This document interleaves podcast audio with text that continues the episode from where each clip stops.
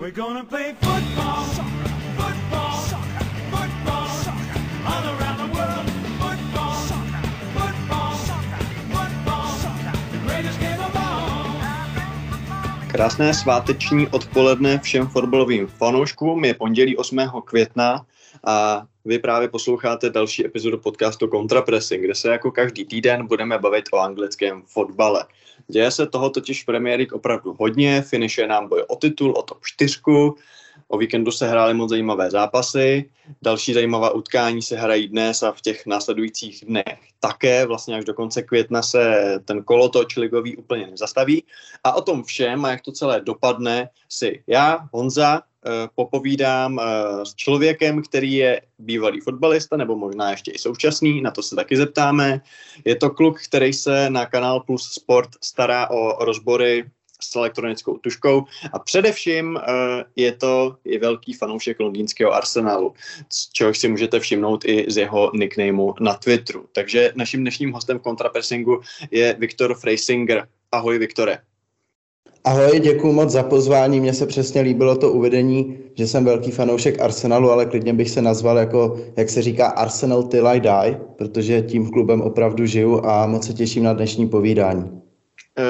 Takových je vás hodně a máte docela dost důvodů k radosti v poslední době. Včera jste porazili Newcastle. A já se zeptám hned na začátku. Já jsem viděl nějaký tvůj tweet o tom, že věříš až do posledního dechu, co se týče boje o titul, což je naprosto v pořádku. Nicméně reálně, nebo takhle se zeptám, jak velkou šanci vidíš na to, že Citizens prostě ztratí? Jako, je to skutečně přání otce myšlenky? A nebo tam vidíš třeba nějaký zápas, kde si dokážeš představit, že by na Guardiolu mohl někdo vyzrát a kde byste je mohli přeskočit? Hele, já začnu úplně jinak. Arsenal hlavně potřebuje vyhrát všechny zbývající zápasy, protože pokud se tohle nestane, tak nemáme vůbec žádnou šanci pomýšlet o titulu.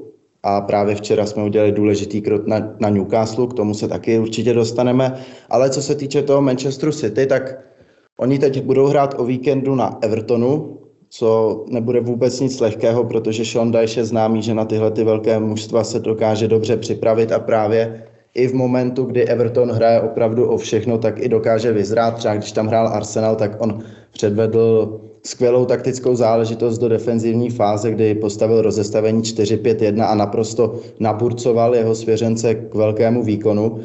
Takže tady vidím první zápas a potom hodně očekávám zápas 24.5. na Brightonu, ale tam bude i záležet hodně s čím přijde do toho zápasu De Zerbi, protože Brighton si myslím, že se společně s Arsenalem a Manchesterem City prezentuje nejlepší hrou v aktuálním ročníku Premier League a pro mě je to možná ještě větší překvapení než Arsenal po herní stránce.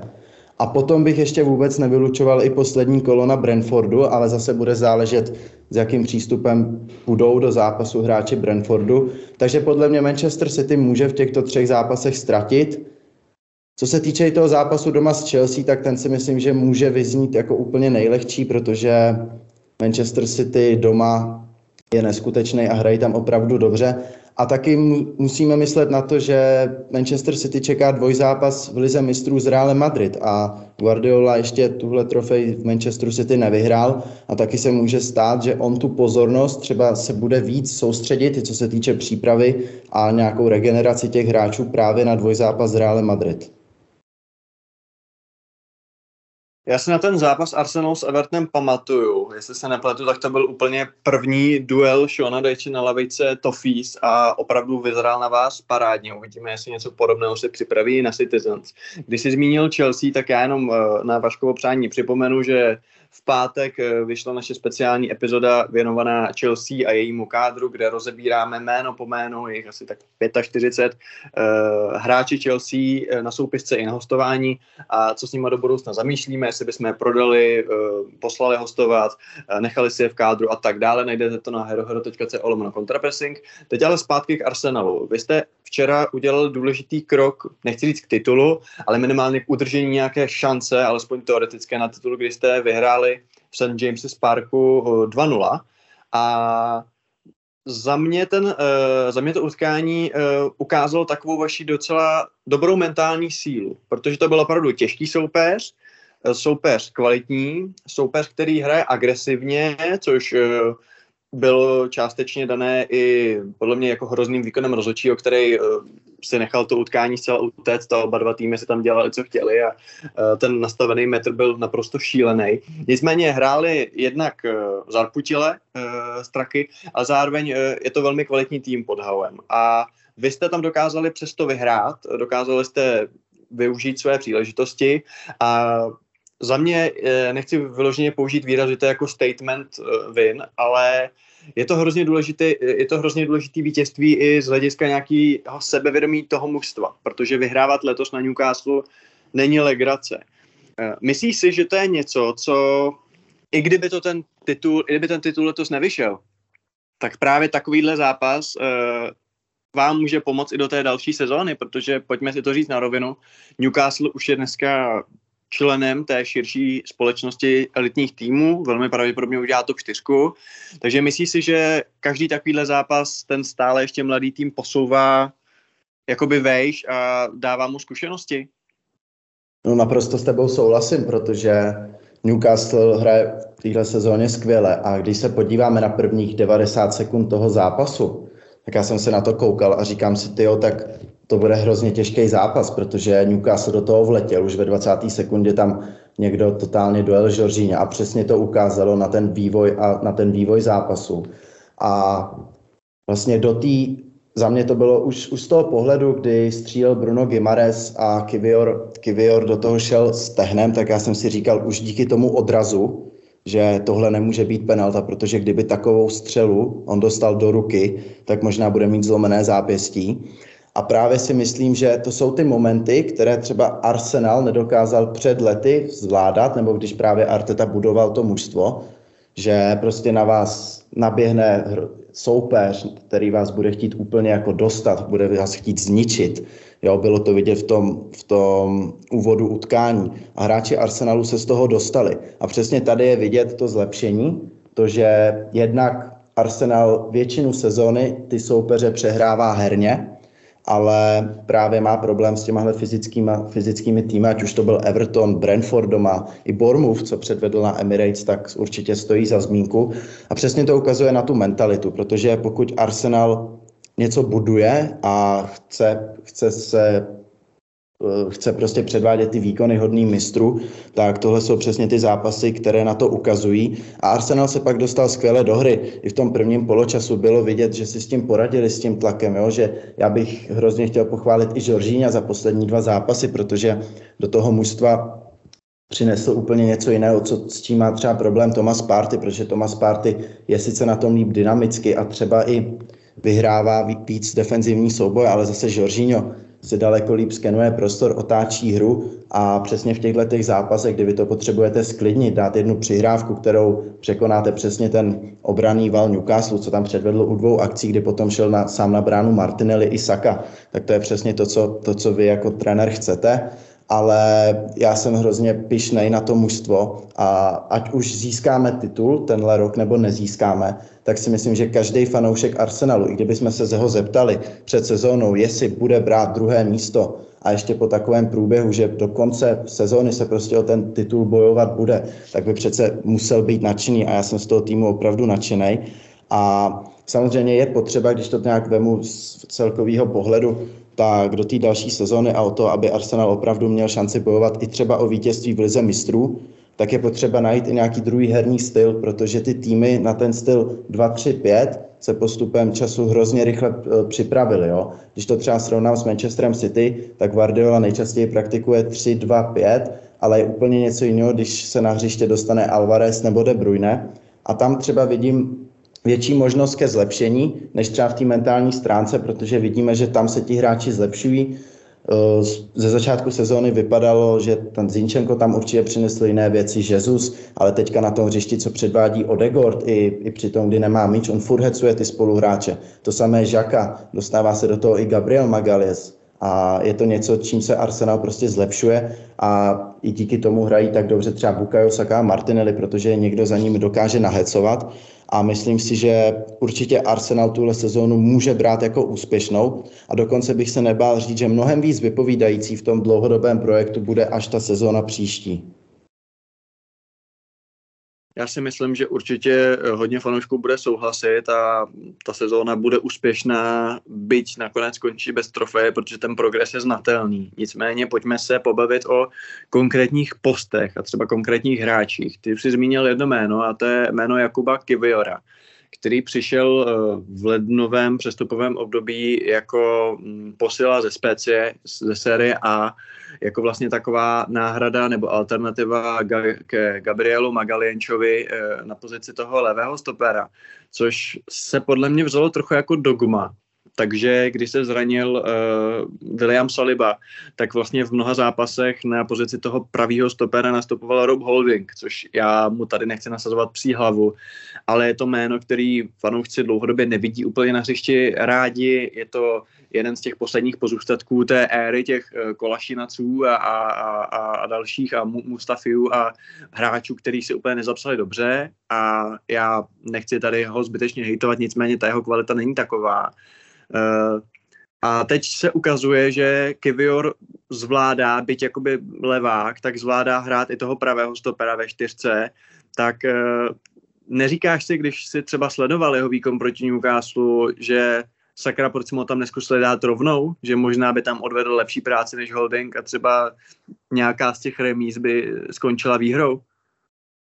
Tak jasně, že jsem si to říkal a já jsem se i na Kiwiora víc zaměřil, když jsem byl na Emirates Stadium proti Chelsea, kde Arsenal vyhrál 3-1 a on ze začátku zápasu vypadal tak trošku nervózně, že si úplně tolik nevěřil, ale potom se mu podařilo vyhrát pár soubojů a bylo z něj cítit upřímně větší jistota než z Gabriela Magalhaese, což mě i trošku překvapilo, ale ještě k tomu porovnání Kiwior Holding, samozřejmě Kiwior vypadá, že je jako dynamičtější, protože Holding měl problémy s nějakým zachytáváním těch dynamických útočníků a určitě to není hráč a nebál bych se mu tady jako, nechci říct úplně naložit, ale prostě s Holdingem je to o poznání těžší než se Salibou a Saliba je obrovská ztráta. Saliba do té sezóny vletěl jako uragán a určitě bych ho pasoval, kdyby se nezranil do Team of the Season a jednoho opravdu v top 3 klíčových hráčů Arsenalu v tom dlouhodobém horizontu.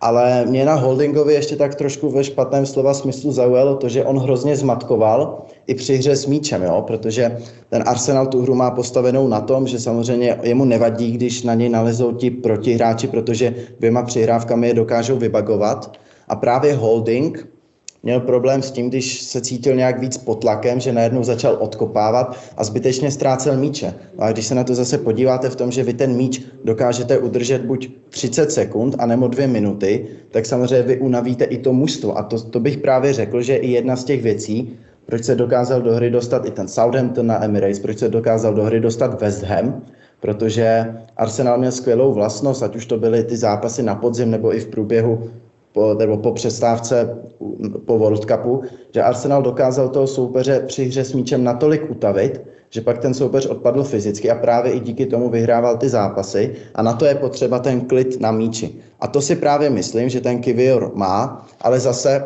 pojďme si říct, ta Spezia a Arsenal je to obrovský rozdíl a Holding určitě je zkušenější. Takže my nevidíme, co se děje na tréninku a určitě to i trvá nějaký čas, než ten Kiwior si zvykne na ten systém Arsenalu, protože Arteta je naprostý perfekcionista. To bych vám přál ho někdy pozorovat živě na Emirates Stadium, to je přihrávka, o které si řeknete tak ta je pomalá, to, ale Arteta na tom vidí, tak najednou my to budeme muset znova otočit a znova se do nich dostat. Takže si myslím, že určitě u toho Kiwiora bude ještě otázka času, kam až se může dostat. Jeho výhoda je i, že je levonohý stoper, kteří jsou v téhle době vzácní a není jich zas tak tolik. Prostě, když to budete mít úplně ideální, tak když máte napravo praváka, nalevo leváka, tak můžete rychle točit hru a dávat takové ty prudké přihrávky až na vysunutějšího krajního hráče, tím překonáte pressing soupeře, ale Kiwior za mě teďka do toho naskočil výborně ale vůbec bych neměl jako nikomu za zlý, nebo si říkal zase na druhou stranu úplně hodně, tak proč tam nebyl už třeba po té remíze na Liverpoolu, protože přece jenom tam nastoupil na 10 minut, je to fakt jako těžký nastoupit do takového zápasu na 10 minut, když se vám vůbec nedaří a vypadnete ze hry od 40. minuty, kde prostě měl prsty potom i v tom gólu a šlo přes něj pár akcí. Takže já jsem teďka s Kiwiorem spokojený a držím mu moc palce, protože takový příběh, kdy se člověk dostane z Podbrezové až do Arsenalu, jsou neskuteční a je to zase další motivace pro mladší kluky, že to jde a že je to reálné si třeba zahrát na nějaké vyšší úrovni. Mě pobavilo, když jsi se tak zastavil v rámci tvojí řeči o Holdingovi, že jsi udělal takovou pauzu, jsi řekl, určitě to není hráč, a pak jsi udělal takovou pauzu, že to není úplně fotbalista, takový trochu to napovídá těm memům. Ne, samozřejmě souhlasím s tebou a těším se taky na Kiwiora, protože se mi líbil i v sérii, a nicméně ty jsi zmínil jiný jméno, který pro mě osobně je nejzásadnější, a když jsi zmínil, když jsi pozoroval Artetu naživo, tak když já jsem viděl letos zápas Arsenalu naživo, tak jedno jméno, který mě naprosto upoutalo a jenom jsem si jakoby potvrdil nějakou svoji lásku z televizní obrazovky, tak to je Odegaard, který je výjimečný jednak herně, ale i produktivitou, protože on dal včera tou nádhernou ránou spoza vápna svůj 15. gol v sezóně a ani jeden není z penalty. Takže je podle mě druhej pod De Bruynem jakoby střední záložník nebo ofenzivní záložník, který dá v sezóně 15 a více gólů mimo pokutové kopy. Ani Frank Lampard jich nikdy nedal tolik, ten myslím, že jich měl 12.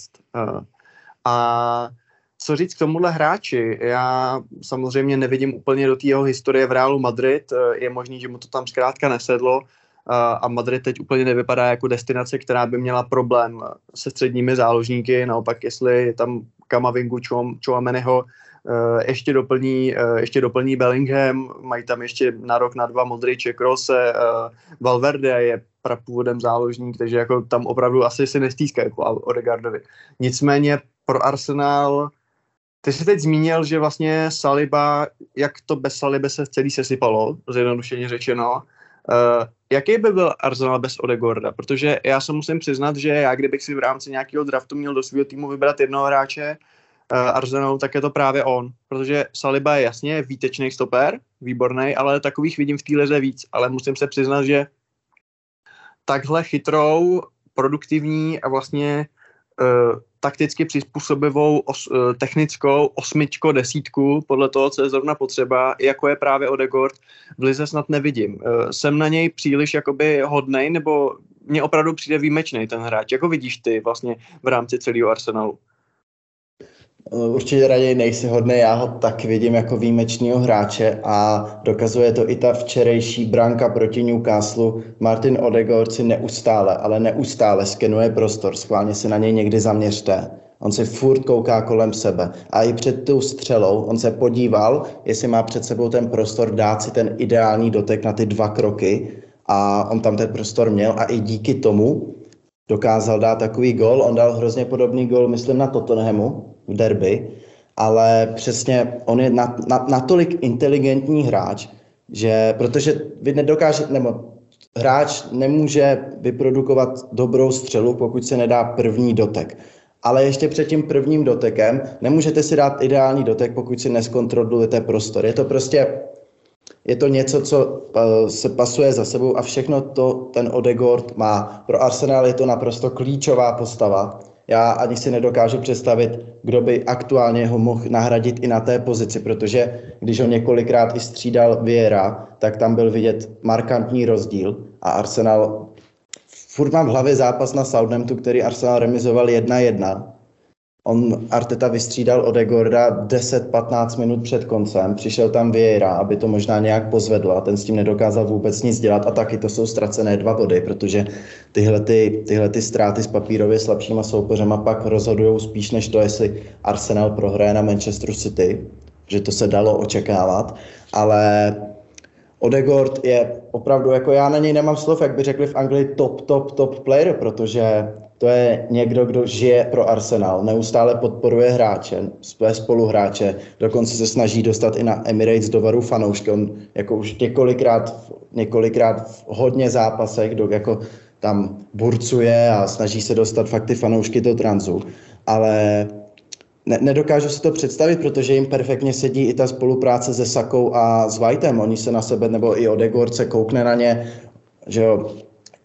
Arteta chce, aby právě nikdy se nestalo, že by třeba dva hráči byli na léně nebo dva v prostředku, oni se to tam tak jako mění a hlavně ten Odegaard i dokáže tu hru zrychlit, dokáže ji zrychlit na jeden dotek i třeba přihrávkou za sebe, že si znova zkontroluje prostor za sebou a posune tam přes palec takovou přihrávku nečekanou, nemá ani problém s driblinkem, nemá ani problém na to tu hru uklidnit, on kolikrát třeba nad tím míčem i jako, já bych řekl, efektivně přešlapuje, protože chce i, aby si ti jeho spoluhráči odpočinuli a vůbec si nedokážu jako představit, kdo by ho aktuálně v tom týmu nahradil, protože i ta jeho levačka je jako vytříbená a myslím si, že jemu i právě vyhovuje to, jak hraje na té pravé straně, protože si hrozně rád navádí ty míče doprostřed.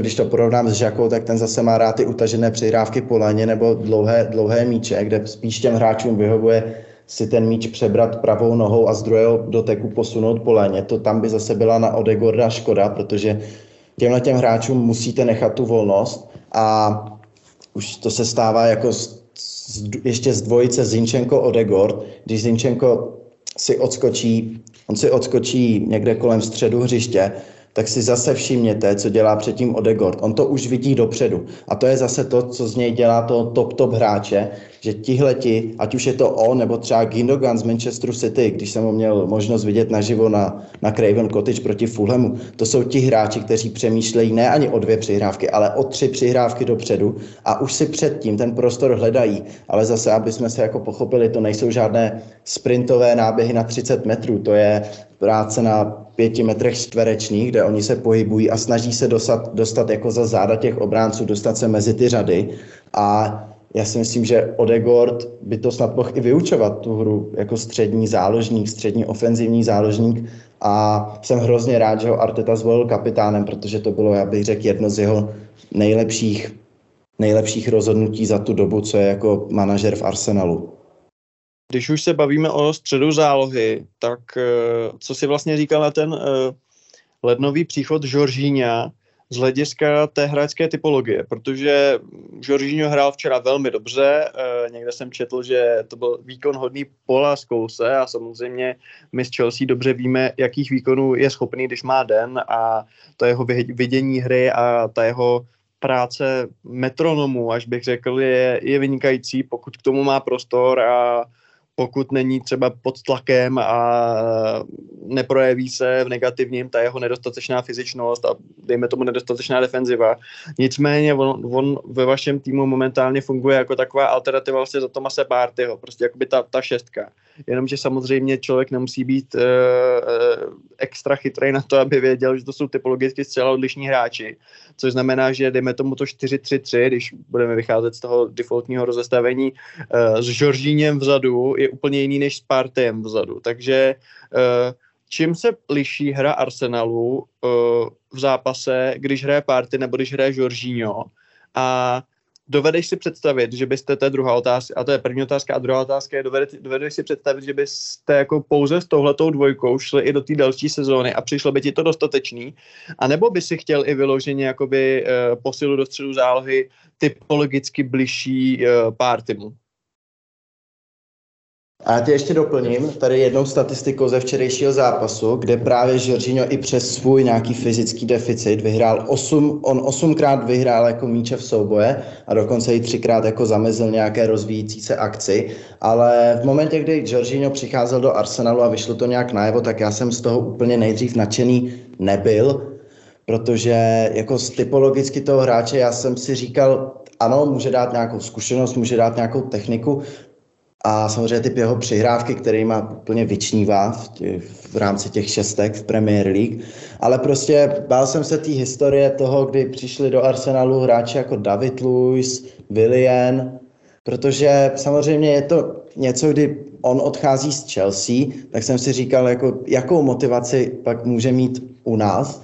Ale zase na druhou stranu je to velký profesionál a přesně v těchto momentech, jako je zápas s Chelsea, jako je zápas na Newcastle, on normálně vyčnívá, protože taky zase je to další hráč s topovou herní inteligencí a to je přesně do tohoto variabilního stylu Artety a Guardioli zásadní. Oni si nebudou nikdy vybírat hráče, kteří by úplně neměli to herní IQ, protože tam jde o to, o rychlé přihrávky, o překonání toho bloku průnikovými přihrávky, ale taky i o tom, že vy útočíte a právě to si myslím, že už se Jorginho naučil a to je ta zbytková obrana, protože Thomas Partey je jako rychlejší, soubojovější a přesně jak si říkal, všimne si to snad každý člověk, který kouká na Premier League, že to jsou úplně odlišní fotbalisté, ale už i vidím u Jorginha, že to zase malinko ten styl chápe a že už dopředu přemýšlí a dostává se do toho těžiště hry. Jo, a tomu právě pomáhá pak v těch soubojích, že on nemůže někam dobíhat nebo se snažit jako hrát jeden na jedno, když se proti němu rozeběhne ve středu hřiště hráč, to je hrozně těžký na toto bránit. Jo? Vy už právě potřebujete se dostat k němu, dostoupit ho a vůbec ho nenechat se otočit. A to teď Jorginho v těch 2 zápasech předvedl a mně se líbí, takže jsem na něj úplně změnil názor od toho lednového příchodu a říkal jsem si, když už dal ten gol na Aston Villa v nastavení, tak už v ten moment jsem si říkal, že se vyplatil. Ale k té druhé otázce, já si to úplně takhle. Já určitě bych chtěl posilu do střední zálohy a říkám to hrozně často a byl by to Alexis Mac Allister, protože ten si myslím, že by dokázal hrát jak od 6 až na 10, na těch pozicích i defenzivního záložníka, i ofenzivního záložníka. O něm se ale už teď mluví jako o možné posile Liverpoolu, ale v tom momentu, pokud by Arsenal měl 2 čisté 6, a to by byl Thomas Partey a Jorginho, a Arteta by furt hrál ten styl vlastně, že by tam hrál jenom jeden z nich a dostával by se tam v té výstavbě Zinchenko nebo třeba jiný nějaký invertovaný obránce, tak si to představit dokážu, ale určitě Arsenal bude muset posílit někoho více jako univerzálnějšího do toho středu zálohy, kdo právě dokáže minimálně obsadit tu pozici 8 i 6, ale zase kdyby se měl Arteta pohlížet čistě po 6, ať už by to byl třeba Declan Rice, tak já si myslím, že aktuálně je to zbytečné, protože i na Thomasi Partym se dá pracovat. A já si myslím, když Thomas Partey jako zlepší 2 věci, a to je rychlejší otáčení hry, hra s míčem, protože on často přitržuje míč a je na něm vidět, že on si dá 1-2 doteky a pak jak kdyby přemýšlí na tom, co udělá. A druhá věc je právě to lepší jako bránění to 1 na 1, protože on se často snaží jako ten balón vypíchnout. Tam, pokud bráníte i na tom středu, tak je důležité se dostat vlastně do bočního postavení, to znamená stát mezi míčem a brankou a vy jenom se snažíte, aby ten hráč přes vás nepřešel a váš úspěch je to, když se on dostane dozadu nebo to přihraje. Ale říkám, potřebujeme určitě v tom středu zálohy posílit někoho variabilnějšího a právě, já vím, mluví se hodně o tom Declanu Riceovi, ale mě ještě vůbec nepřesvědčil. A když jsem ho i pozoroval v zápase Crystal Palace West Ham a měl jsem i tu možnost, že oni ti hráči šli kolem mě opravdu na 2-3 metry, tak jsem z něj cítil, že je úplně jako přešlý. A v ten moment jsem si říkal, no, že jako všichni, kdo hráli fotbal na nějaký vyšší úrovni, tak poznají, že v ten moment, kdy vy už jako necítíte, že se každý den posouváte, každý den se nějak zlepšujete a vlastně to mužstvo i vám má co dát, jste v nějakém konkurenčním prostředí, tak začnete stagnovat. No a na tom Riceovi je to jako vidět, je to vidět podle mě celou sezónu, samozřejmě můžeme se bavit o tom, jestli to je jeho chyba, nebo to je chyba Davida Moyese, ale teď by mě to i docela zajímalo, jak se ten samotný hráč, jako Declan Rice, bude chovat, pokud právě se dočká toho vysněného přestupu někam do lepšího mužstva v top 6. Tak já jenom budu doufat, že podobný názor máte v Arsenalu všichni a zejména představenstvo a sportovní vedení a že ho nebudete v létě chtít, protože to by mě hodně mrzelo, protože já si ho do Chelsea přeju už hodně dlouho a myslím si, že ty výkony bude podávat dobrý. Souhlasím s tím, že už je třeba, aby se z West Hamu posunul, ale nemyslím si, že by hrozilo, že by ta očekávání zklamal a když jsi říkal, že byl přešlej, tak třeba včera po tom vítězství na United byl hodně veselý, takže myslím si, že je to jenom otázka třeba nějaký momentální pohody. Nicméně jedno jméno, který musíme zmínit, a to je jméno Granita Xhaky, který už je, nebojím se říct služebně nejstarší hráč Arsenalu, takhle z hlavy mě nenapadá nikdo, kdo tam je díl, možná ten Holding, ale z těch jako základních hráčů určitě. Už se tak 5krát mluvil o tom, že je na odchodu, jednu dobu, myslím podzim 2019 to měl hodně nahnutý s fanouškama, došlo tam k nějakému vykoupení, nicméně já jsem vždycky se ho hodně zastával a trochu jsem kroutil hlavou, když nad ním někdo jako lámal hůl, říkám, ten hráč je furt jako zásadní a existuje důvod, proč hrál základ pod Wengerem, pod Emerym, pod Ljungbergem, nebo jaký tam byl caretaker a proč ho hraje teď pod Artetou. Ať už v té době, kdy jste byli v lize v 18. na podzim, anebo když jste teď byli první. A za mě ty jeho schopnosti, jak tu osmičku hraje, a to, jak na té levé straně působí, je něco, co prostě nedokážete jako plnohodnotně nahradit. A vlastně ten Xhaka, byť třeba jeho výkonnostní strop není takovej a není to jako úplně top hráč na úrovni Odegaarda, Saliby, Jesuse možná, Saky samozřejmě, ten talent není takovej. Tak ta jeho role v té vaší tříčlenní záloze, občas čtyřčlenní, když je levý beka Zinchenko, tak je strašně důležitá. A za něj nemáte v tuto chvíli náhradu, protože Fabio Vieira to není, jo, tím skillsetem, takže možná spíš s tebou souhlasím, že kdybych měl přivést jednoho záložníka, nebo je to můj názor, tak dovedu si představit na šestce nechat Jorginha s Partym s tím, že tu hru tomu uspůsobíte, kdo tam hraje. Ale v momentě, když ti na půl roku vypadne Xhaka, tak za mě máte velký problém. Takže tam byste podle mě opravdu jako nějakou dynamickou, presrezistentní osmičku zároveň s těma progresivníma pasama, co on má, potřebovali. Jak ty to vidíš? Souhlasíš se mnou, nebo říkám blbosti? No, jako určitě neříkáš blbosti, abych jenom k tomu doplnil, že se musíme koukat i z toho pohledu, že pak se i brání, jo? A právě ten Xhaka se dokáže zasunout i třeba vedle toho defenzivního záložníka, a když Arsenal brání ve stylu 4-4-2, jo? Protože když bychom tam zase postavili někoho hodně ofenzivního, ať už by to třeba byl aktuálně Smith Rowe nebo Vieira, tak já nevím, tam by pak Arsenal měl 5 ofenzivních a 5 defenzivních hráčů a neříká se nadarmo, že zápasy vyhrává útok, ale tituly vyhrává obrana. Ale určitě s tebou souhlasím a hlavně i ten Granit Xhaka, jak je ten levák, tak oni skvěle se doplňují zase ta trojka s Zinchenko, Martinelli, Xhaka, protože tam dochází k velký výměně prostorů a občas si odskočí do lajny Xhaka, občas si odskočí do lajny Zinchenko nebo Martinelli a oni se tak jako prolínají a dělají tomu soupeři ten bordel.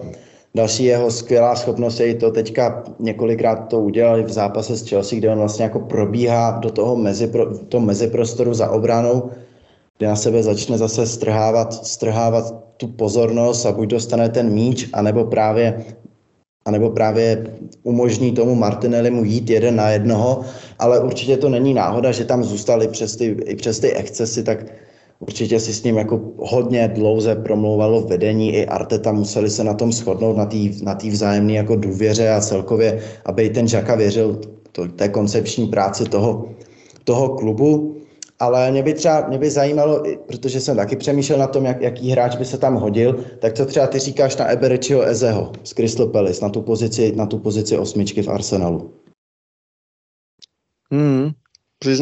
Přiznám se, že mě nenapad.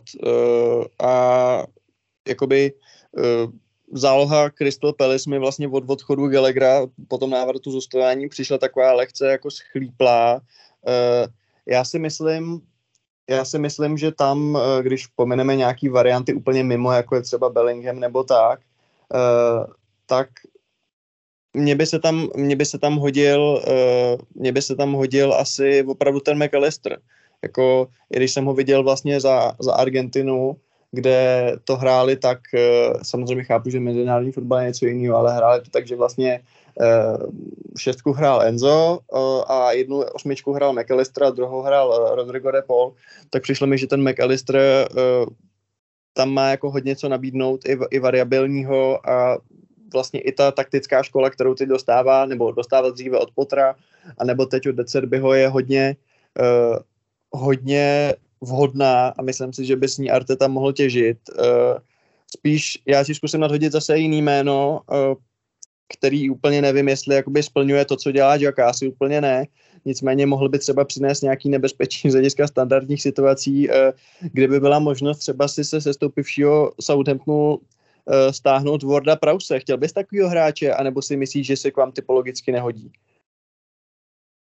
Jo, to je dobrý jméno, protože si myslím, že Ward Prowse je jako šikovnej fotbalista a je taky hodně jako jedinečnej, ale myslím si právě, že se k nám úplně nehodí, protože já se dokážu představit v nějakým jako stylu, kde fakt se hraje 4-2-3-1 na té pozici malinko vytaženější osmičky, ale přijde mi, že on je naučený, jako u něj samozřejmě standardní situace nejlepší z Premier League. Já si myslím, že snad on z přímých kopů dal 17 gólů a zbývá mu jenom jeden na historický zápočet Beckhama, aby ho dorovnal.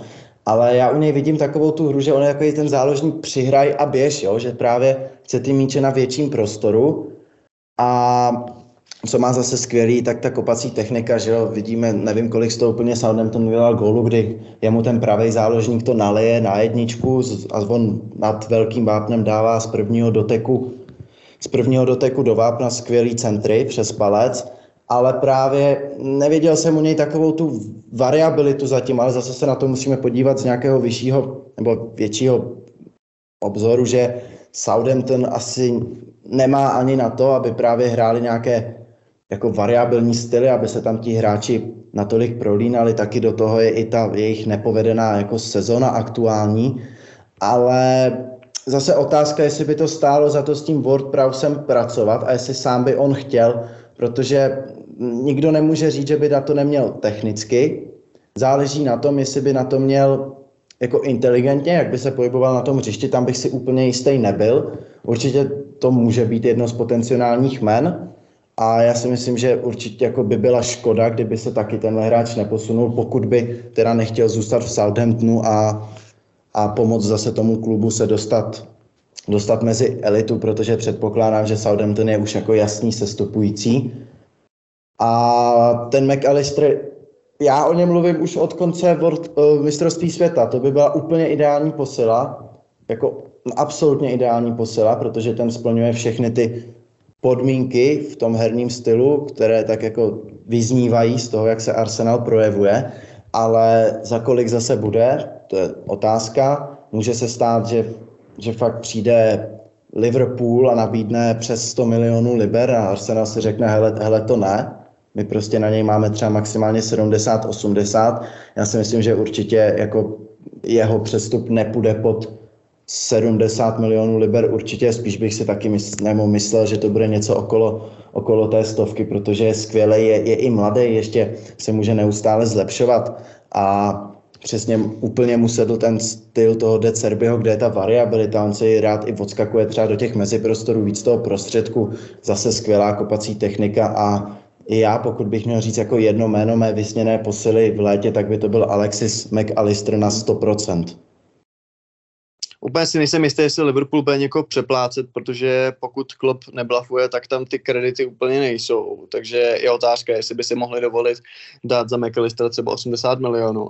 Na druhou stranu je pravda, že zatímco Liverpool podle mě bude schánět tu posilu na osmičku vyloženě do základní sestavy, protože Jordan Henderson na to už nemá a Curtis Jones, byť po tom zranění se vrátil hezky, tak taky úplně nevidím tu dlouhodobou konzistentnost. Tak Arsenal vlastně, a to je další věc, Arsenal vlastně v létě nebude schánět, že jakoby hráče do základu, ne? Protože ať už přijde třeba, ať už by přišel, já nevím, stopér, defenzivní záložník, střední záložník, křídlo, tak jako ta základní sestava je dost jako jasná a vlastně to budou jenom lidi na doplnění kádru.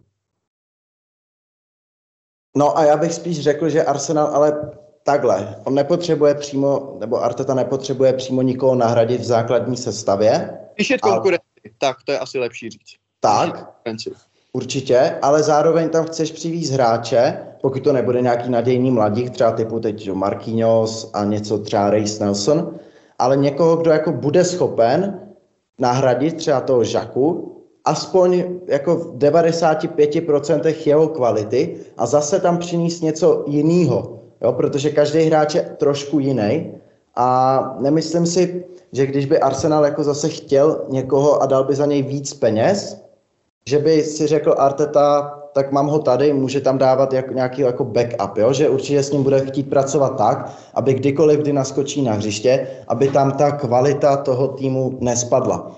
A myslím si, že ještě by měl posílit v jedné pozici a moc se o tom nemluví a samotně mě to překvapuje zase. Zraní se Bukayo Saka a vím, že tam je Leandro Trossard, který mě taky překvapil a jsem hrozně rád, že je v Arsenalu. Ale typologicky někoho na tu stranu, kde fakt si ten Saka navádí ten míč tou levou, tak tam třeba teď úplně, jako není tam někdo, kdo by ho tak třeba nahradil, sice tam hrál Nelson, ale taky Saka se může zranit a tam by se mi třeba někdo líbil, nějaký rising star, někdo mladý, fakt jako levák, kdo by se třeba postupně učil, klidně i z akademie, jo, aby mu dali prostor a pomalu ho tam Arteta začal dávat, protože hrál tam Fabio Vieira, hrál tam ten Nelson, i třeba Trossard zprava, ale nikdo tomu stylu nedá to, co třeba Arteta na té pozici chce, a to je fakt to navádění míče doleva, zasekávání a celková i třeba centry, jo, nebo ta spolupráce s tím Benem Whiteem, protože když on nabíhá, občas nabíhá i jako, a mně se to líbí a doufám, že třeba Ben White i dokáže zlepšit tu následnou činnost a to jsou ty centry, tak je něco jiného, když tam bude pravák, protože levák si to může dát doprostřed, navíc si to počkat na toho Whitea a dát mu tu přihrávku.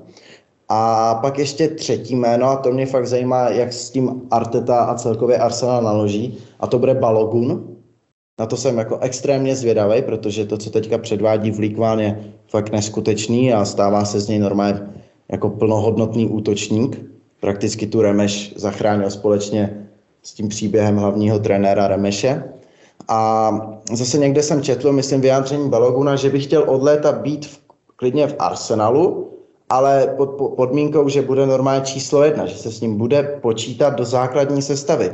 A to si myslím, že pokud bude zdravý Jesus Nketiah, který zase tomu týmu dá tu rychlost, tak se nemůže stát. Nebo nevidím tam teďka aktuálně pro Baloguna prostor, aby byl třeba 12. 13. hráč. Jasně no. Já ještě zůstanu u té střední zálohy, protože jsem si všimnul, že docela dost fanoušků Arsenalu na Twitteru třeba nebo i na jiných sítích jako ideální náhradu nebo alternativu ke Granitu Xhakovi vidí jméno, který už tady padlo v souvislosti s pozicí defenzivního záložníka a to je Declan Rice. A já ti dokonce přečtu jeden tweet, který měl asi 3,5 tisíce lajků.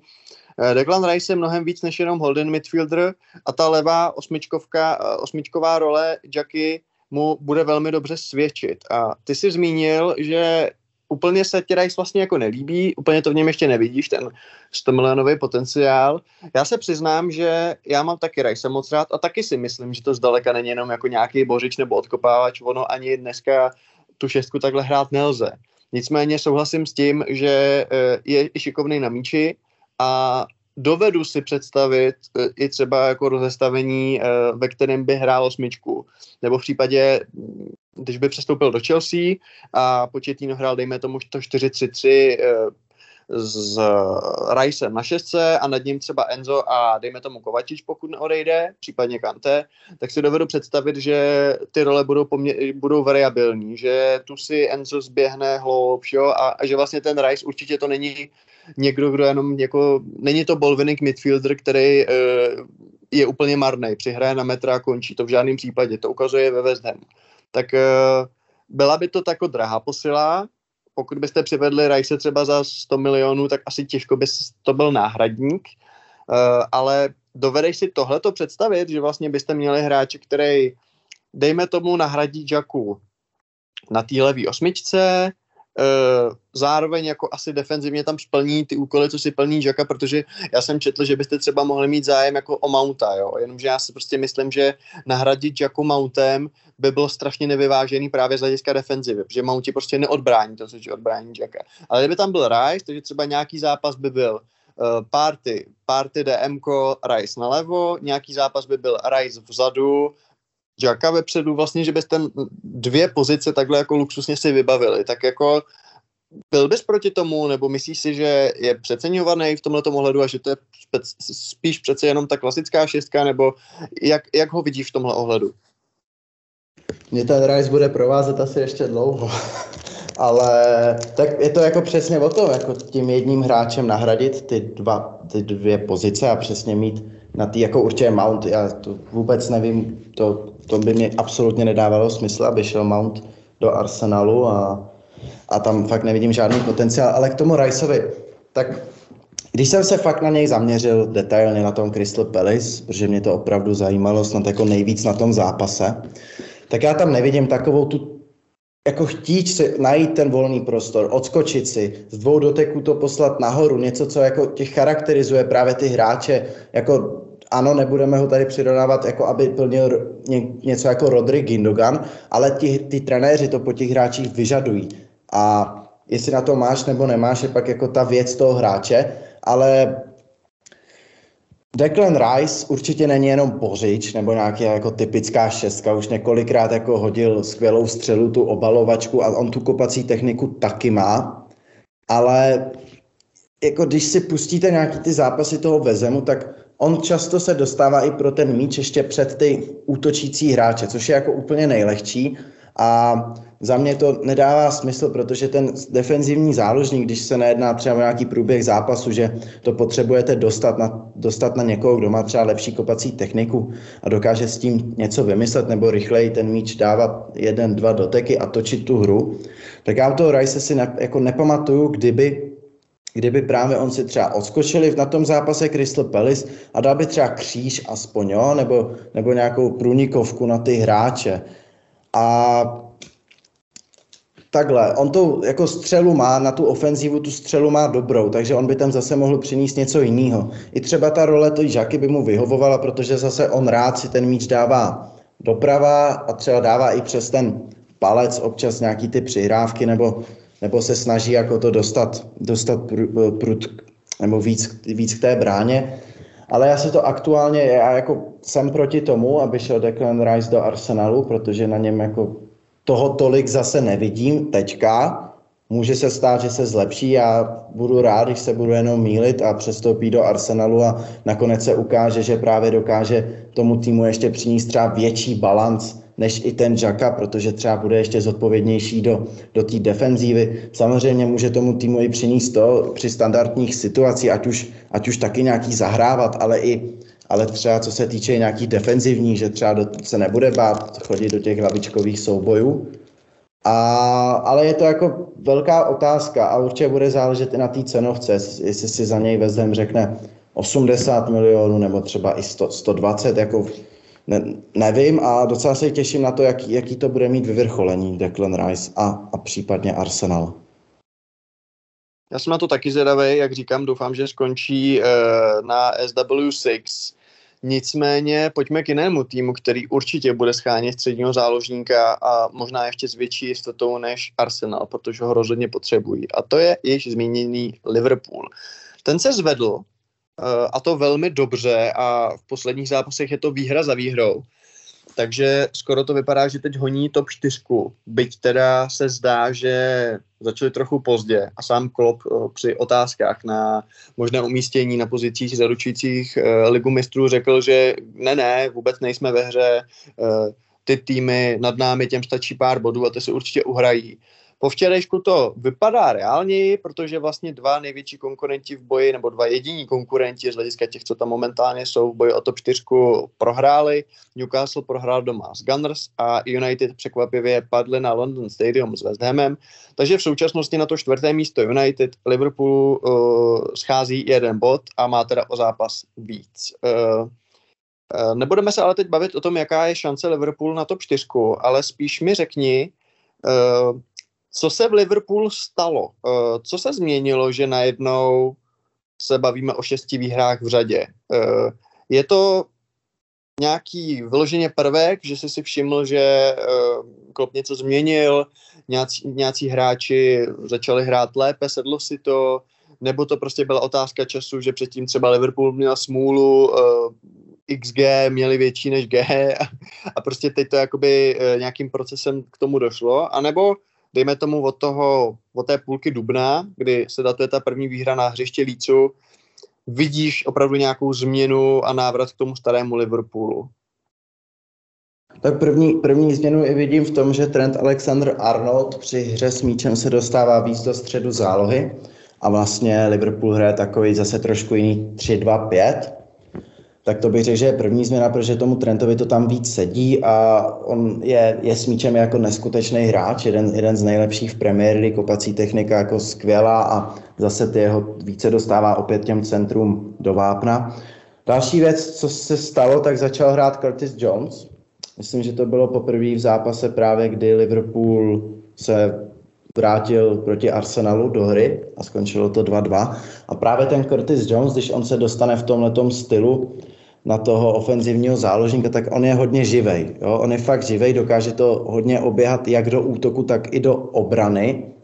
A právě třeba oproti Hendersonovi zase říká se, fotbal hrají hráči víc s míčem, takhle víc bez míče než s míčem.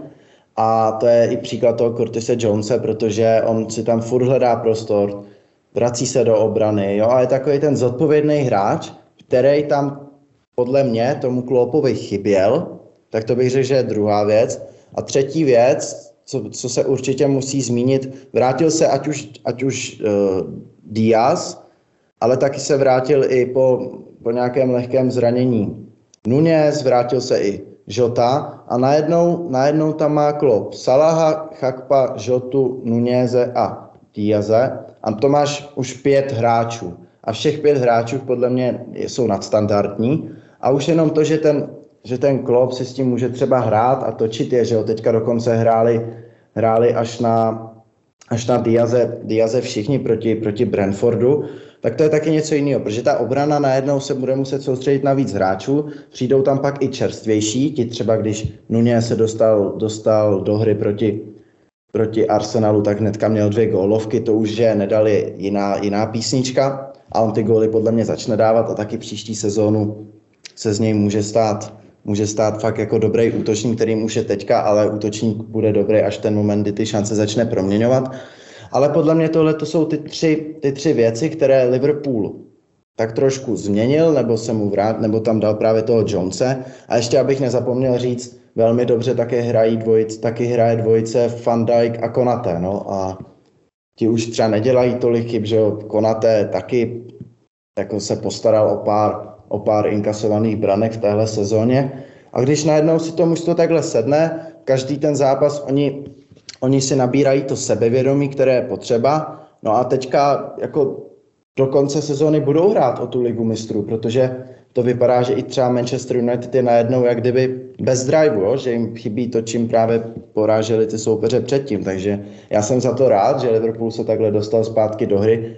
Jestli za to může i trošku ten zápas s Arsenalem, to si myslím, že určitě, protože ten jim přesně ukázal, že oni jako byli schopni dát tomu Arsenalu bůra od té 40. minuty, to pro Arsenal byl zlatý bod. A myslím si, že se tyhle ty věci se změnily, Klopp to trošku upravil, ten herní styl, dal toho Arnolda víc doprostřed, tím třeba tolik, nebo takhle, tím ho spíš ještě víc mu dal tu možnost, aby ty jeho největší kvality byly vidět. No a najednou je z toho fakt boj o Ligu mistrů. Já bych se trochu detailněji chtěl zastavit u těch 2 ofenzivních posil, které v této sezóně přišly, nebo před touto sezónou.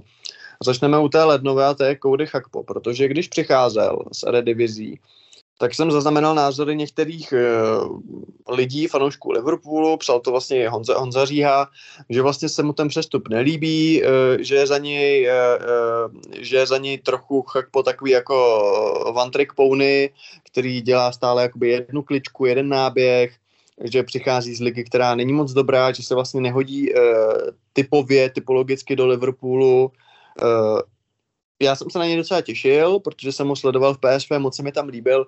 Přišlo mi, že to může být zajímavá alternativa na rozšíření té ofenzivní vozby Liverpoolu a že to je zase trochu něco jiného. Asi se nemusíme bavit o tom, že jednička na levém křídle je Luis Díaz, jo? Takže Gakpo je spíš jako alternativa, případně dá se využívat na hrotu a tak dále.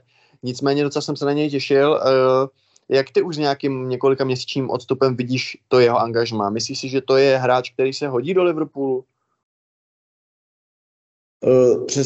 Přesně jak říkáš, podle mě se teda jako hodí nejvíc tak, že zase jim tam ale přived i něco jiného, jo? Že na to se taky musí brát potaz, že i to, jak známe všichni Liverpool, když se jim daří, tak to je jeden centr za druhým a třeba i ten Díaz, jak je víc takový jako dynamičtější hráč nebo víc je ten techničtější a dokáže si z toho občas i udělat jako fajnou, nebo poslat na párek, tak právě ten Gakpo může tam zase dát to, že bude víc chodit do toho vápna, že se bude víc tlačit do těch hlavičkových soubojů.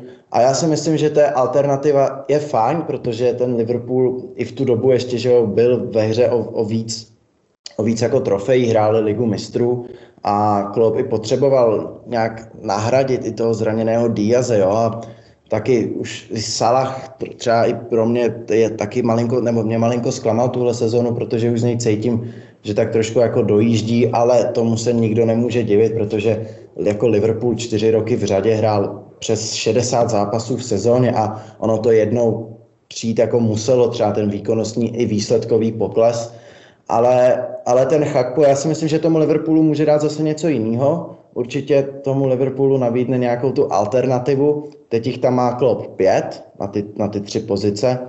A zase záleží na tom, co ta fotbalová veřejnost i samotný Klopp od něj očekává. Jako my nemůžeme říct, že najednou ani se to tak jako nestane, že dá Gakpo třeba za ten půl rok 10 gólů a v ten moment bude hodnocený jako super přestup. Pojďme se zase o tom přestupu toho Gakpa. Já si nemyslím, že teďka jako měl špatný ten půl rok, přece jenom dal 6 gólů, co už taky není malé číslo. Tak pojďme se od těchto hráčích, jestli to je dobrý nebo špatný, bavit třeba opravdu za rok, jo, tu další sezónu. Ale určitě si každý fanoušek Liverpoolu vybaví ten gól proti Manchester United na 1-0, kdy to celý odstartoval. On si jako na to míči věří, tlačí se do toho vápna a přesně to Klopp si s tím může hrát, může si ho taky jako natrénovat na to, že může hrát jak na hrotu, levé křídlo, pravé křídlo nebo i pod hrot. A to si třeba myslím, že taky se Salahem dělat určitě taky nemůže, s Nuñezem taky ne. Díaz jako dobře může ho postavit na obě 2 strany a pak tam zbývá už Žota, takže podle mě přesně to jsou ti hráči, se kterými se vyplatí pracovat, jako je ten Gakpo, a to, že přichází z Erdivizí, tak zase byl tam kapitán PSV a celý ten klub jako vedl k těm úspěchům a i k tomu, že v tom momentu jako bojovali o titul v Erdivizí, takže já mám na něj názor pozitivní, mně se docela i líbí, samozřejmě je vidět v určitých zápasech, že si třeba ještě tolik, nechci říct nevěří, ale že třeba to je pro něj větší skok, protože je to úplně, i ty nároky jsou větší tady a zase podle mě každý ten zápas na něm je vidět, že se posouvá a za mě to byla jako dobrá posila a právě i díky tomu třeba, že Klopp si ho vzal o ten půl rok předtím, tak se ho teďka připraví se ho na tu další sezonu a od toho léta se zase může soustředit na ty střední záložníky, kde Liverpool bude chtít posílit určitě a dokonce i musí posílit určitě. Těch hráčů na ty 3 pozice je vlastně 6, protože i když pomeneme Firmína, který v létě odchází, tak Fabio Carvalho je určitě použitelnější v té front trojice než ve středu zálohy, protože to je ofenzivnější hráč. Nicméně pojďme ještě krátce stručně zhodnotit to druhé jméno, které budilo docela dost emocí, a to je Darwin Núñez. Mně se docela líbil názor, tuším, že Jamesa Pierce z Atletiku, který napsal, že dneska máme tendenci jako posuzovat, že buď je někdo absolutní jako hvězda, anebo je to totální flop a trochu odmítáme přijmout ten fakt, že něco může být třeba mezi tím, nebo že něco trvá nějaký další čas, což vlastně je v souladu s tím, co jsi říkal ty, že Darwin Núñez byl kupovaný z Portugalska jako dlouhodobý projekt, nečekalo se, že první rok nás přibí 30 gólů, bude hrát výborně. Já jsem shodou okolností byl v létě v Lipsku na zápase Lipsko-Liverpool, kde dal hat-trick a kolem mě všichni fanoušci Liverpoolu jako tyjo, tak to je náš nový, prostě ani ne Firmino, protože to jsou úplně jiní hráči, ale prostě naše nová skvělá 9. Pak se trošku zadrhl, byla tam ta červená karta a tak dále, ale já to v něm třeba vidím a myslím si, že takhle, vidím ho teda primárně asi jako hroťáka, než jako levý křídlo, ale věřím mu, tak jsem optimista, nebo jak ty ho vidíš? Jako já si myslím, že to nebude flop. Já si myslím, že ještě v té další sezóně bude ještě volevo lepší, než je teď, a myslím si, že ty peníze, které na Liverpool byly poměrně vysoký, takže se jim vrátí. On i jako zase má na tom hřišti něco, co ti ostatní hráči, nebo já z něj cítím hroznej hlad, jo. I to, jak on se dokáže dostat, jak dokáže doplnit ten útok, a schválně by mě zajímala ta statistika fakt jako kolik těch gólových šancí nebo těch čistých gólovek měl, ale já na něj mám taky jako optimistický názor, určitě bych ho zase jako neschazoval, protože už jenom to, že ten útočník si dokáže vytvořit ty šance, dokáže se dostat do toho náběhu, on jako má výbornou, já bych řekl až nadstandardní tu fázi, kdy se právě dostává do té šance, on si dokáže ten náběh připravit. Dokáže si tam i dát třeba ty 2 metry před tím offsidem, kdy se dostane do té maximální rychlosti. A jestli to pak je jenom v tom zakončení, jo, tak na tom se dá taky pracovat, protože si myslím, že to může být i v hlavě, i třeba v technice toho kopu, a určitě bych ho nezahazoval. Já si myslím, že taky tu příští sezónu za A bude opět víc vypovídající a může to hodně ukázat, ale chápu, že když se někdo uvede jako takhle v přípravě takovou formou, že ti fanoušci Liverpoolu budou chtít ten úspěch hnedka. Je to i takové jako nepsané pravidlo téhle doby, i co se týče těch přestupů, že samozřejmě přijde nějaký hráč do toho klubu za hodně peněz a vy chcete ten úspěch hnedka, což jako jestli třeba i fanoušci Chelsea, když to přirovnám k Enzu Fernandézovi, vím, že jako tam se ten úspěch třeba podle mě u té Chelsea bude říkat, jestli to je úspěch nebo nějaká cesta třeba až tu další sezónu, ne ani tu příští, ale tu další. Ale ten Nunes, za mě to je jedinečný fotbalista, já mu věřím a docela se ho i bojím tu příští sezónu, protože jestli se mu povede úvod, nebo třeba teď i ten závěr, dá ještě třeba nějaký 4 góly, tak zase získá to sebevědomí, kteří ty útočníci musí mít, oni potřebují na to hřiště a každý útočník, kdo hrál fotbal, tak si myslím, že se mnou bude souhlasit. Vy si musíte každý moment věřit, že ten gól dáte a že jste nejlepší. Nejde na to hřiště jít bez toho, že si v těch šancích si nevěříte. Musíte se do nich dostávat a za mě je mnohem lehčí pracovat s tím, že má problémy s tím zakončením, než to, že se do těch akcí nedostává. Takže já jsem taky optimista a myslím si, že z něj můžeme být příští sezónu všichni jako unešení.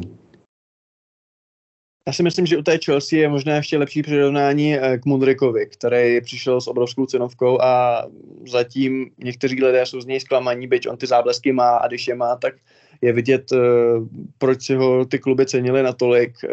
Nicméně samozřejmě ty výkony ještě nejsou tak konzistentní, zatímco u Enza má člověk pocit, že přišel a jako kdyby v Anglii hrál už 10 let. Nicméně pojďme se na závěr pobavit o úplně opačným polu tabulky, než kde se pohybuje Arsenal nebo Liverpool. A sice oboje o záchranu. Já jenom připomenu, že nahráváme v pondělí a že vlastně dneska nás čekají zápasy hned několika celků, které mají problémy se záchranou. Čeká nás zápas Nottingham Forest Southampton, kde samozřejmě se můžeme povědět o tom, že Southampton už je asi ten jeden jistý vstupující, nebo ne jistý, ale téměř 100%. Everton hraje na hřišti Brightonu, velmi našláplého podle Cerbym, a Leicester, asi bychom před sezónou možná neřekli, že v zápase Fulham Leicester 5 kol před koncem bude ten tým ohrožený sestupem, Leicester nicméně je tomu tak. Každopádně, když se na tu tabulku podíváme, tak máme tady Leicester, Leeds, Nottingham Forest a Everton, s tím, že Leeds má o jeden zápas více, Leicester, Leeds a Nottingham Forest mají 30 bodů, Everton má 29. V tuhletu chvíli, Vicky, který dva týmy z té čtyřky si podle tebe vytáhnou černýho Petra? Já si dovolím říct, že já věřím v kouzlo Šona Dajče a já říkám, že to bude Leeds a Nottingham Forest. A já bych s tebou souhlasil. Já jsem si jako hnedka říkal první Leeds, jako 100%, když se podíváme na jejich los, tak oni teď hrají doma s Newcastlem. Newcastle prostě udělá všechno pro to, aby vyhrál ty zbývající zápasy a potvrdil si tu Ligu mistrů. Pak teda hrají na West Hamu a doma s Tottenhamem. Samozřejmě Tottenham taky bude hrát furt o ty pohárové příčky až do konce sezóny, protože se na ně tlačí Brighton i Aston Villa, ale u toho Leedsu Já když jsem je teď, jako díval jsem se na ten zápas, na to Manchester City, nikdo po nich jako nechce, aby se nějak vyrovnávali v nějaký hře s tím City, ale neviděl jsem tam žádný zápal nebo něco, že by třeba získali míč a tři frajeři se rozeběhli dopředu sprintem.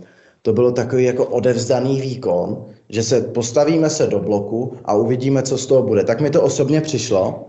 Nebyl to ani ten aktivní blok, kterým se právě prezentuje třeba ten Everton, ale já u toho Leedsu jako nevidím, čím by se oni mohli zachránit. A jestli teda bude jak kouzlo sama Allardyce, uvidíme. Jako přišel tam s velkými očekáváním a nebál se to říct vůbec nahlas.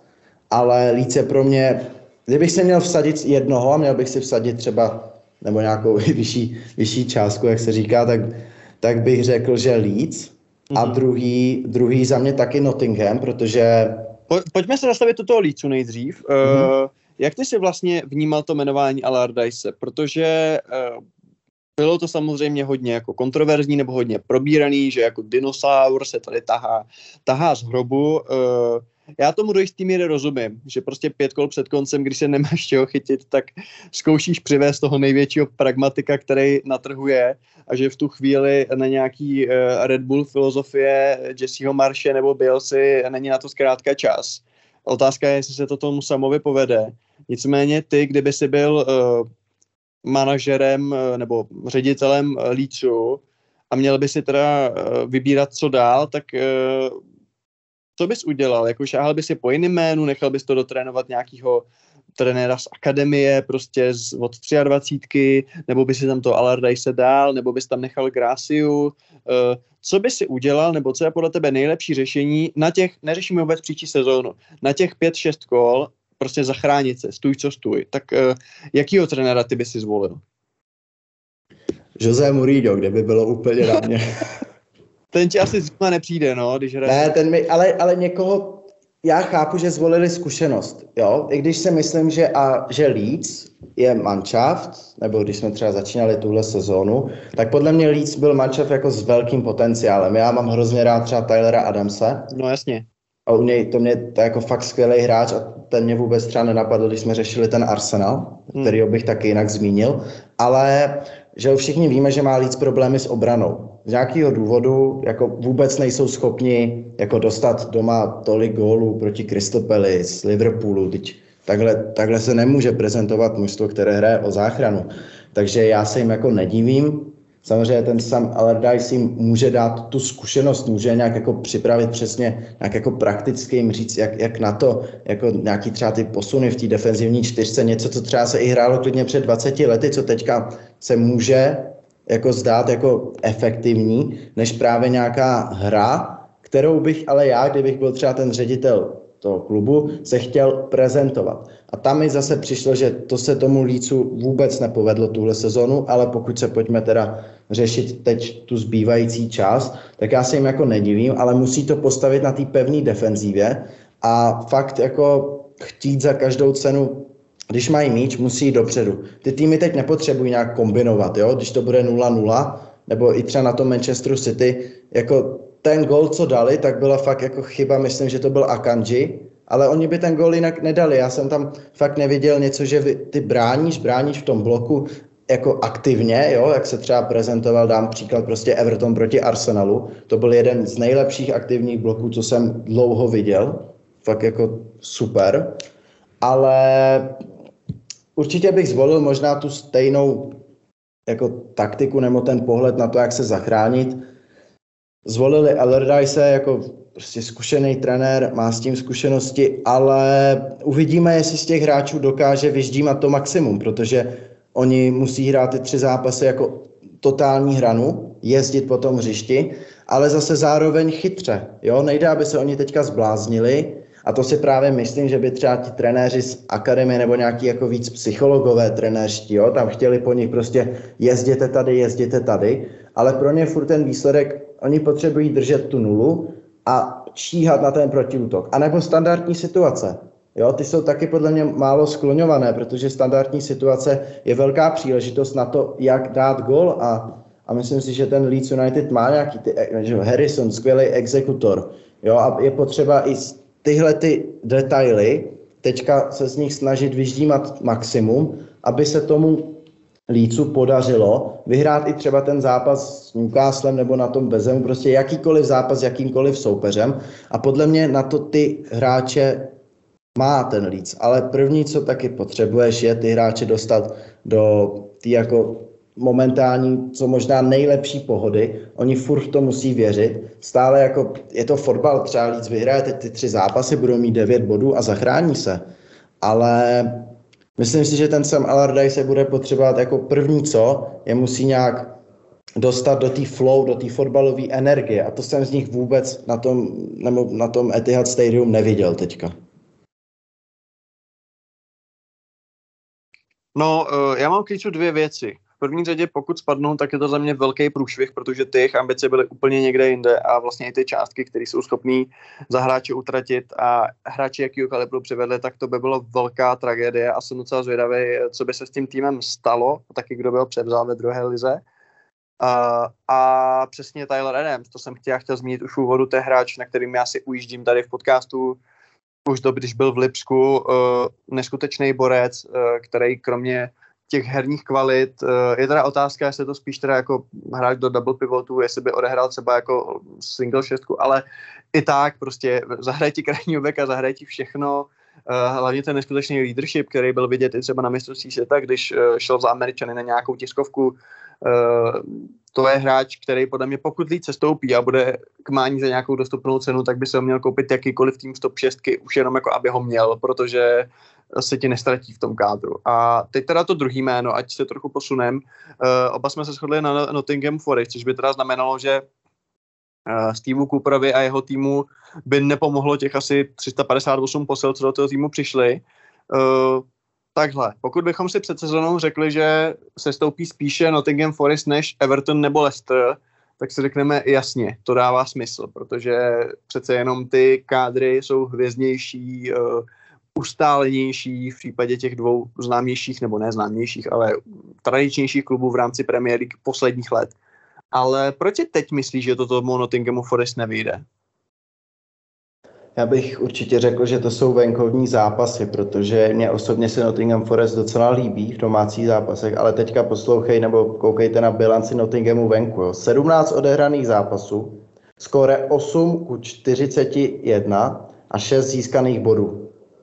Jako s takovou bilancí to nejde jako pomýšlet na nějaký klidný střed tabulky a určitě se můžeme bavit o tom, jako přijde ti fakt milion nových posil a mě by zajímalo, jak to pak v té kabině jako bylo, nebo jaký herní styl on jim chtěl dát, protože to je jak fakt, když jako si tady člověk založí kariéru na FIFA a dá si tam neomezený budget a koupí si tam všechny ty hráče, ale já na to i koukám z toho pohledu, že když bych si měl říct mezi Leicesterem, Evertonem a Nottinghamem, tak fakt víc věřím těm 2, Leicester a Everton, protože Sean Dyche ví, do čeho jde a Leicester má v kádru tak dobrý hráče, prostě věřím, že ty dokážou ty zápasy třeba zvládnout i fotbalově, záleží na tom, jestli se znovu rozehraje Madison, na to jsem taky zvědavý, ale u toho Nottinghamu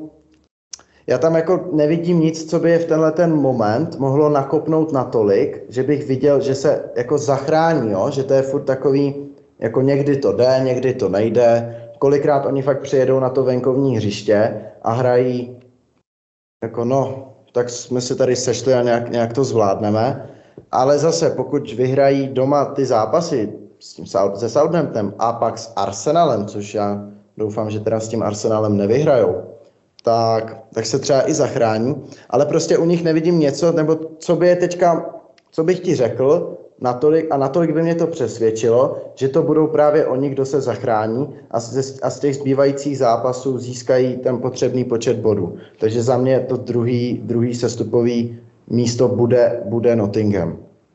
Já s tebou souhlasím a mám vlastně poslední otázku. Dneska, když nahráváme, tak se hraje poslední kolo Championship, co znamená, dozvíme se tu sestavu 4 týmů, který postoupí do playoff, protože jak asi víte, tak 2 ze 3 postupových příček už jsou obsazené, to jsou ty přímé postupy a to je Sheffield United a Burnley. na které se můžeme těšit té další sezóně. A teď samozřejmě přijde ta zajímavá část sezóny, což je to play-off, semifinále, finále a třetí příčka, třetí místenka vlastně do té elitní společnosti. Mě by zajímalo, koho by si přál, kromě těch dvou týmů, vidět příští rok v Premier League. Já musím říct, že za mě to je Middlesbrough, protože mi přijde, že by tu ligu mohli jako oživit, začít něčím trochu novým.